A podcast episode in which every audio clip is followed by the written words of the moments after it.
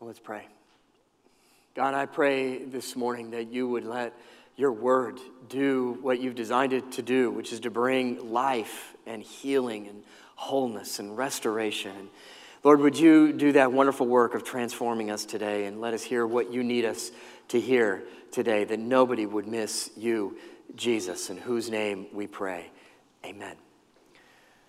Well, we kicked off a series last week called Unmasked, and Pastor Tim, I thought, did a wonderful job. If you missed that, I want to encourage you to go online. You can go to our YouTube channel or Facebook page, and you can listen and watch that message again because it was really, I think, important for us to get our idea and our mind and our hearts around this concept. Like, what do I do?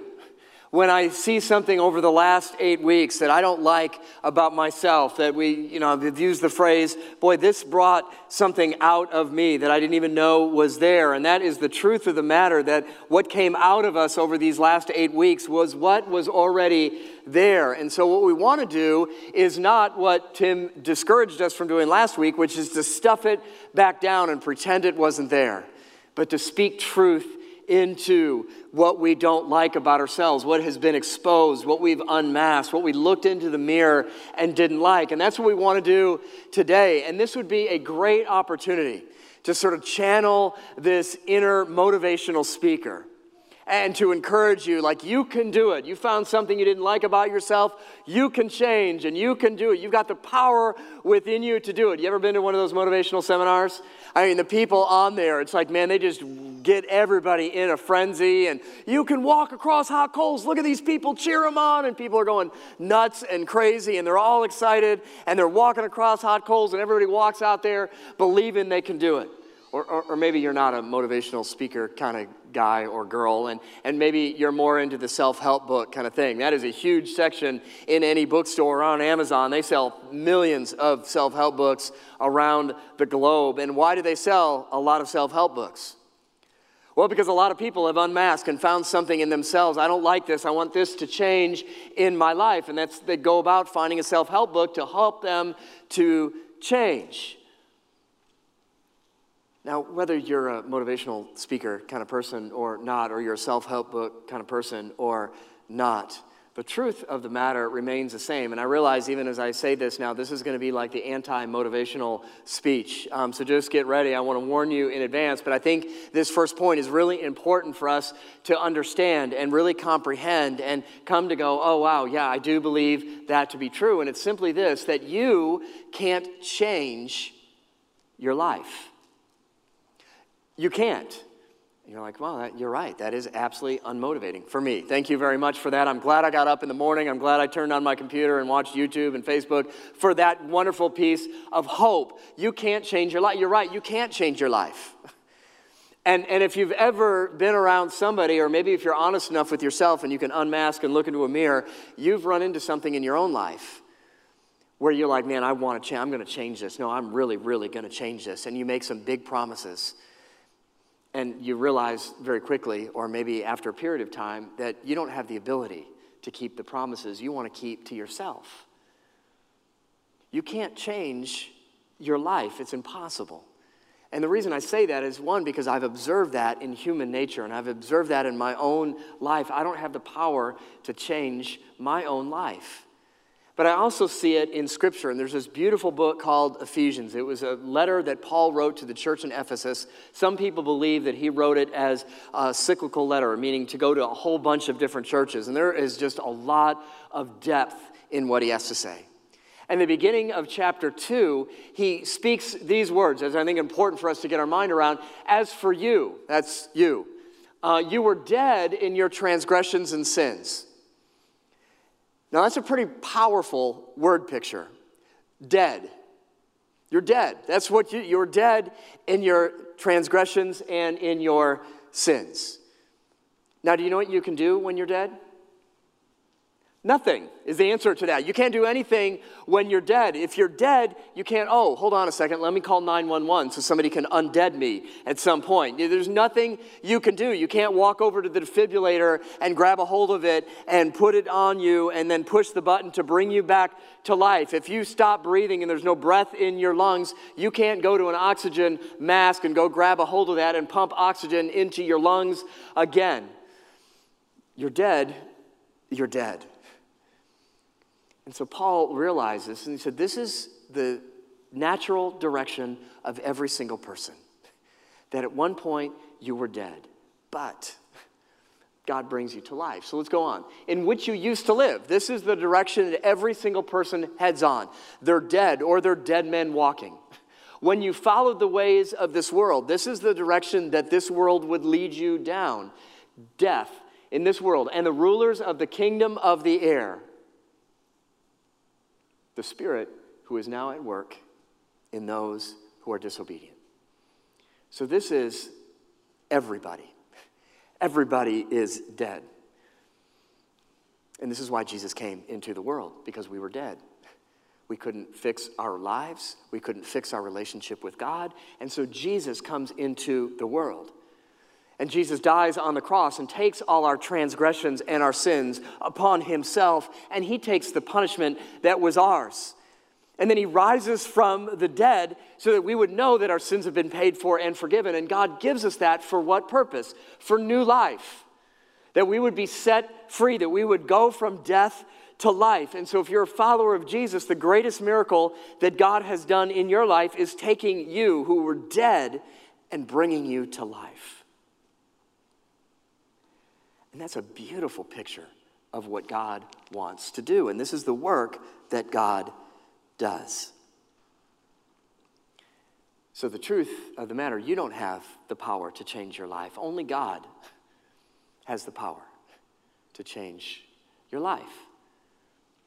And that's good news, by the way. If you don't know who God is, God is all powerful. He speaks and things have to happen. He is the Alpha and He's always been here, the beginning and the end. He is the Almighty One. He is omnipotent. He knows all things. He's omnipresent. He is everywhere. And this is what God wants to do. He wants to transform your life. And only God has the power to do that. You can't bring yourself back from the dead. Only God can breathe life into your soul again and set you free and bring you from death to life. Only God can change your life and God wants to. Man, that's important in this concept to understand as well. God isn't just randomly looking for a handful of people and it's just a lucky lottery for those who get. No, God wants everybody to be saved and come into the knowledge and a relationship with Jesus. This is what God wants to do, and this is the work that God is doing in you. God wants that to happen. Now, how do I say that? Well, because of our text that Joel read for us just a moment ago. Take a look at verse 13. For it is God who works in you to will and to act in order to fulfill his good purpose. So, God didn't just create the world like a spinning top. And he's sort of sitting back on a recliner up in heaven and looking down like he's watching some reality TV show.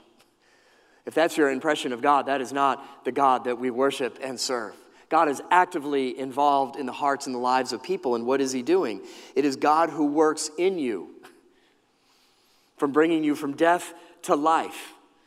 And the struggle we have if we're following Jesus and we're honest is that there's still a piece of death that wants to capture our heart. And there's something about our minds that are intrinsically driven toward moving toward death. And God is patient with us and calls us back and says, I got something better for you. That direction you're heading, that's leading toward death. I want to lead you toward life. I've had a few moments in my life where God has just revealed that to me in special ways, and I'm so thankful He has done that. I had a friend that I grew up with, and still to this day, really good friends with him, and he didn't really have any relationship with God at all. And it was one of these late nights, late in our college career, that he looked at me and he said, uh, JT, that's what he called me. He said, I, um, I feel like I'm missing something you have that I don't have. which is sort of strange because he, like from the outward appearance, looked like he had everything. I mean, he was tall, he had hair. Um, you know, he was handsome, he was smart. He was one of those guys that didn't have to really study at all. He just intrinsically knew things and could memorize things, and, and he just picked up on things. And I had to work hard for the grades that I, I got. So he just smart, athletic, you know, talented. He always, you know, always got the girl. It was like all these things just seemed to line up. And yet he looked at me and said, Man, you've got something I don't. And I remember sitting there as a college student going, wow, God, are you opening up a door for me to share faith with this person that doesn't really belong and believe in you? Wow. And so I began to unpack. I said, I'll just tell you, Jesus is the answer to your question. That's the only difference between you and me. Outside of physical appearance, Jesus is the only difference. And, and I've seen Jesus work in my life that I have a confidence and a hope in Him.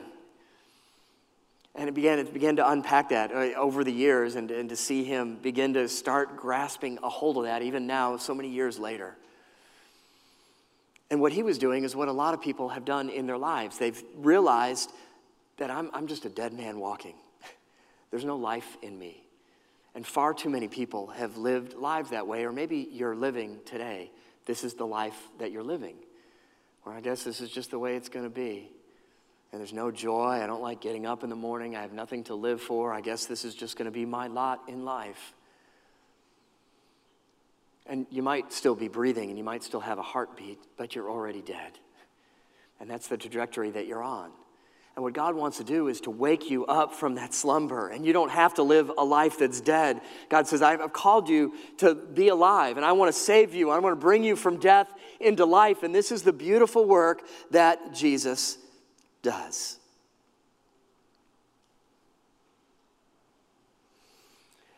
So, why doesn't it happen to everybody then? If God is all powerful and God desires to transform people's lives, why is it that so many, even followers of Jesus, are living the same dead kind of lives? Well, it's easy at this point, wouldn't it be, to blame uh, a lot of people? Blame my family I grew up in, or I'm going to blame my church. I didn't really have a good church. or I didn't have any church that we went to. It's my parents' fault. It's my church's fault. It's society's fault. It was my friends. I went into a bad group of friends, and they led me down a wrong path. And it's easy to blame. It's a lot harder to take the mask off and to look in the mirror and look at ourselves. But the truth of the matter is, only you can stop the transformational change process. Uh, only you can stop that transformational change process that God wants to do. And so, over and over throughout the Bible, you see phrases like, stop resisting the Holy Spirit. Because what people were doing, and the prophets kept bringing it to their attention, you, you are resisting God. God wants to bring you from death to life, but you keep drifting back toward death. Before I moved here, I was living out in California.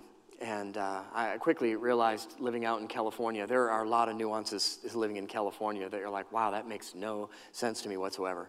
And when I got there, they were in the process, they're like, we want to develop our preschool and expand it and build a new preschool building.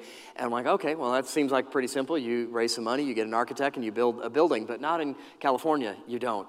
Um, we had a, a specific use permit uh, our conditional use permit, and we wanted to move that to a specific use permit in order to build on the property. That's what you had to do. Well, that's a lot of lawyer hours, and that's a lot of time and a lot of going to city council meetings and revising plans and going back and more lawyers. And, and so we went back and forth. And part of that process also then was getting an environmental impact study. And so you got to pay some environmental impact engineers to come in and study the project that you want to do. And so put all that together in that bowl of soup. And then you have to um, survey the area around us and do all these town hall meetings. You got to pay for all of those kind of meetings that you're putting together. And, and through all of, of that, before we could even draw up plans for a building and before we could even move a little grain of dirt. We were already in the hole just going through the process of red tape. 1.4 million dollars. And I remember that was mind boggling to me. And some of the leaders were like, oh, that's all right, we'll figure out a way to pay for that. I'm like, we haven't even moved dirt and we're in the hole, $1.4 million. Like, that's a huge sum of money. And we're a little nonprofit. This is a church. We don't have unlimited resources for this. And it's no wonder that a lot of people and a lot of businesses are like, I can't afford to do business here anymore. And, and they're leaving. And now California is starting to realize that, and they've started to put some things in place and starting to look at some of the red tape that they put people through and the just sheer cost of doing business. And it dawned on me when I was out there that I, I wonder if we haven't done the same thing in our own lives. That we've created so much unnecessary red tape and so much waste and so much cost that we've just given up on following Jesus because we made a relationship with Jesus into something that it's really not. Because its essence, it really is about transformational change, that God wants to bring us from death to life. That's really what it is. But we've made it into, well, I got to show up at church, I got to volunteer, I got to serve, I got to give, I got to pray, I got to read my Bible, I got to do all these kind of things. These, these are wonderful things to do. But God is really interested in transforming your life, bringing you from death into life, and only God has the power to do that. You can't transform your own, your own life. Paul wrote this. Go to look at verse 12 in Philippians 2. Therefore, my dear friends, have you always as obeyed, not only in my absence, but now much more, or not only in my presence, but now much more in my absence, continue to work out your salvation with fear and trembling. See, I think a lot of people said, you know what, well, I was baptized. That's it, right? I'm, I'm done. Or I went through a confirmation program and, right, I'm done. Or I joined a church, right? I'm done. I said a prayer, right? I'm done. I signed a card. I did whatever. I'm done, right? No. Continue to work out your salvation. Why? Because it's a process that God brings you from death to life. There is still work that God is doing in me. And there will always still be work. As long as there is a breath in me, there is work that God is doing in my soul. And my job is to get out of the way of the Holy Spirit and stop resisting Him and allow Him to do the work where He wants to bring me from death to life. And He wants to do the same thing for you. You don't have the power to change your life. Only God can change your life, and He wants to change your life. This is the great and powerful work that God does. I love history. It's one of the reasons I, I, think I love Scripture so much. I get to see the faithfulness of God from, from an ancient standpoint, from out history. Do you see the faithfulness of God? And, and I love American history. And on Memorial Weekend, it's probably good to think about some of those things. And I was thinking about the, Civil War and Abraham Lincoln and all that he went through. And at the end of the war, you know, people was like, oh, isn't this wonderful? The Civil War is over. We're done. And uh, Abraham Lincoln then had this great quote. He said, uh, let us strive on to finish the work we are in. What, do you mean finish? The war's over. We're done. Like the battle's done. We won. They surrendered. Let's go on. Let's finish the work. I thought, what a great approach that would be. What a great quote for followers of Jesus. Let's press on. Let's finish the work. Because we're not done yet. There's still more to experience, there's still more to do. I'm so thankful in, my life that I've had uh, some of these experiences in life where God has just brought me from death to life in, in a very just radical, kind of transformational way. And I've got lots of those stories, and I've shared some of these before. But I was in grad school at St. Louis uh, Concordia Seminary. There, it's grad school for pastors, and uh, was there on a long weekend. And I remember sitting there and I'm having all kinds of doubts. And I walk in there, it's late at night, and I'm there, and I could just feel this darkness surround me. And, and I began to have these questions in my mind like, do I really belong here? I mean, if people knew, like, you know, Pastor, you haven't been exactly, a, you know, Billy Graham Jr. growing up as a kid. You did some things you're embarrassed of, and boy, if anybody knew some of those things you did as a kid. And, and so I'm hearing all those memories in my brain. And then it was like, you're not really as smart as most of these people. Like, you might be the dumbest person on this campus, John. Um, there's more people who know more Bible stories than you. They're, they're better at Greek and Hebrew than you, and, and they know more about the Lutheran church than you. And, and I'm thinking, yeah, you're right. You know, I am. I'm not the brightest bulb in, in this thing, man. I'm a couple tacos short of a combination platter, so I, I get that. I, you know, so I'm, I'm there and, literally just felt dark. And I'm like, I, maybe I'm, this is not what I need to be doing with my life. And I really didn't know what to do in that moment, but I did what I'd sort of grown up doing and seeing my parents do and my grandparents do is just to open up their Bible. And I didn't even know where to open it up. So I grabbed this little devotional that I have, and we give these out as well, these portals of prayer. Some of you are familiar with that. And open up the little devotional, and, and it had read Psalm 25, and then it had a New Testament passage. And, and I'm a rule follower, so I open up, read first. And I was reading through Psalm 25, and as I began to read through Psalm 25, um, God was grabbing a hold of my heart and revealing things to me in a powerful way. And I remember reading through this and going, wow, King David felt some of the same weightiness and unworthiness that I'm feeling. So take a look at, at Psalm 25 and verse 7.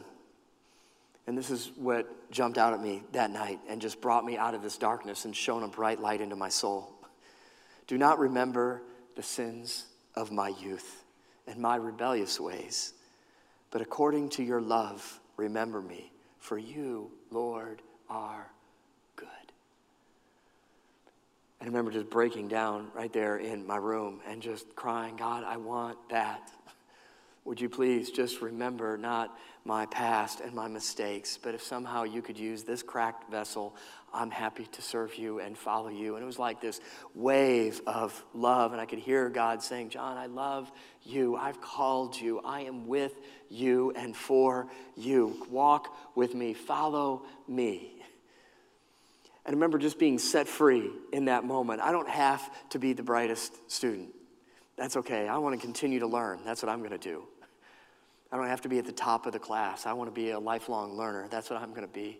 I want to passionately follow Jesus with all of my heart and soul. That's what I want to do. I'm going to stumble and fail, and I still do. But I pick back up and I point myself toward Jesus again, and I want to come back. And I come back to this verse over and over and over again.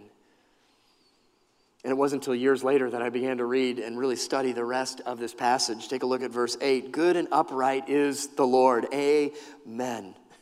Therefore, he instructs sinners in his ways. And that's good news because I'm a sinner. He doesn't instruct good people or a few people that won the lottery. Um, he instructs sinners in his ways. He guides the humble in what is right. And he teaches them his way. This is the work that God is doing. Stop resisting the Holy Spirit. God wants to take you on the path that you're on from death to, to life. And there's always going to be things that, are, that we're doing in our life that are leading us down the wrong path. And God is patient. And when the time is right, God will reveal that and take down the mask, show you yourself in the mirror. And you'll have an opportunity in that moment to do one of two things either resist the Holy Spirit, God, I'm comfortable in this mess. I like the way I'm living. I don't want to hear it. Or you can allow God, God, show me the better way. Teach me the way to go so that I can have life and have a better life, one that shines, the way that people notice a difference in the way that I live my life. Let me live that kind of way, Jesus, so that people come up to me and say, hey, there's something in you that I would like. What's different about you? And you get an opportunity to have the same conversation I had so many years ago. Let me tell you about Jesus. That is the only difference between me and you that Jesus lives in me and he has set me free and he's continually setting me free. See, a lot of people have another misconception of God that He is just up there with His great computer and just waiting to hit the smite button, waiting for you to make the next mistake so He can rain down sulfur on your head or do whatever it is that He's got at His disposal. Or He's just waiting to shame you for your mistakes that you make, and nothing could be further from the truth. And even Ezekiel in the Old Testament, before Jesus even came, had this perception of who God is. For I take no pleasure in the death of anyone, declares the sovereign Lord. God's like, I don't want anybody to die. I don't want anybody to leave lives, lead lives that are leading toward death. I don't want to see anybody dead men walking. I don't want to see people living hopeless lives. I don't take any pleasure in watching people live that way. So, what do you do? Repent. Taken down the mask. I've looked in the mirror. I don't like what I saw. I don't have the power to change my life. God, only you have the power to change my life. Teach me Lord, in the way I should go. And then, what happens when you repent? You live. You go from death to life in one more area of your life. And then there'll be another one, and there'll be another one, and there'll be another one. So let me just ask you this morning, very simply, this question What's your next step? So I was putting this together several weeks ago. I was really praying and hoping God, would you reveal the next step for people? Because I don't know what your next step needs to be today. Maybe you've never had a relationship with Jesus. And you're like, I, I don't know. I've never come from death to life. I feel like I am dead. Well, maybe what we need to do is connect with you. And would you please do that if that is you today? If you're watching online or here this morning, please let us know so we can help and introduce you to Jesus because he wants to take you from death to life. Or maybe there's an area of your life that, man, I, I can't win this battle. Man, we'd love to come alongside and, and help you. I don't know what your next step is, but I prayed, God, would you reveal that to every single person who hears this message live or is watching it online or is going to watch it somewhere down the road? Would you reveal what it is that people need to do for their next step? So I encourage you to think about that and write that down if you're like, I, I, don't even know. I can't even imagine what a next step might be. I'll just give you a few to let the brain start percolating a little bit. In a couple of weeks, we're going to have our step one class. That's just a one hour opportunity. We're going to do it again on Zoom um, to have an opportunity to talk about what does it mean to follow Jesus? And, and what does it mean to be a part of a church? And so we do that an hour. I love meeting people and hearing their stories and connecting and talking and just encouraging people. I love that. If you've never been to our Step One class, let me encourage you go on our website and you can sign up for Step One. That'd be a great. You're like, well, I've, I've walked with Jesus for a long time. I don't need Step One. Yeah, you do. if you haven't been through it, or even if you have been through it, it's great to be. I love every single time I do this. I love going through Step One because it reminds me of the goodness of our God and how graceful He is. Or maybe it's step three. Um, step three is a deep dive. We do about eight weeks and we dig down deep into the teachings of the church so that we can help the roots go down deep so that when trials come, man, you've got a foundation, a stronger foundation on which you can build. And so we do that over eight weeks. Um, it's a wonderful opportunity. We start that next week. And so you can sign up on the website as well and be a part of that. And you're like, hey, well, step one, step three, you missed one. Uh, isn't there a two? There is a two, uh, but we did one just recently. And so we're not doing one again until the fall. Um, but you can go ahead and go if you've never done step one and two and you want to jump right into three next week. God bless you. You can jump steps if you want to. We don't really care. We just want to give you uh, a next step for you. So that might be it. Or, or maybe some of you have realized over the last several weeks that, man, I, my life has been one of isolation, where I haven't allowed anybody to come into my life and I need some relationships. We're designed for relationships. And so maybe your next step is I, I need to be a part of a grilling group. And I need to be part of one of these. And maybe it's, or God is calling you, your next step is to lead one of those man, God is tugging at me, and I, I want to create an environment where people are getting to know one another and we're sharing and encouraging one another. I want to create that kind of environment. Maybe that's your next step. And if that's it, you can go back and again, just to remind you, you can text group to 833 440 0137 and we'll get you connected um, and get you signed up to be a part of that. Again, it's just three weeks. What a wonderful next step that you could take. Because we're going to follow Jesus, the world is going to drag us and move us toward death. So we need some people around us to encourage us to walk with Jesus and to reconnect with Him when we stumble and fall, and we all do and we all will. It's great to have some people around us that are moving in the same direction that can encourage us. And that's why we think it's so important to be connected in small groups. And we continually talk about, like, our, our prayer is that every single person who is a part of the St. John family, whether it's here live in person or online, every single one is connected in a small group that everybody has a place to belong and a place to talk through and a place to be encouraged and a place to be prayed for and, and a place to grow. So maybe that's your next step today. Maybe your next step is just simply to come back next week. Next week, I'm going to lay out one question uh, that will really help you live a life without regret. So I want to encourage you to come back. And I know what some of you are thinking, like, well, why don't you just give me the question now? It's one question, right? How long can one question take? No, you got to come back next week. If you want to hear that one question, that will help bring transformational change to your life. I encourage you to come back and join us next week.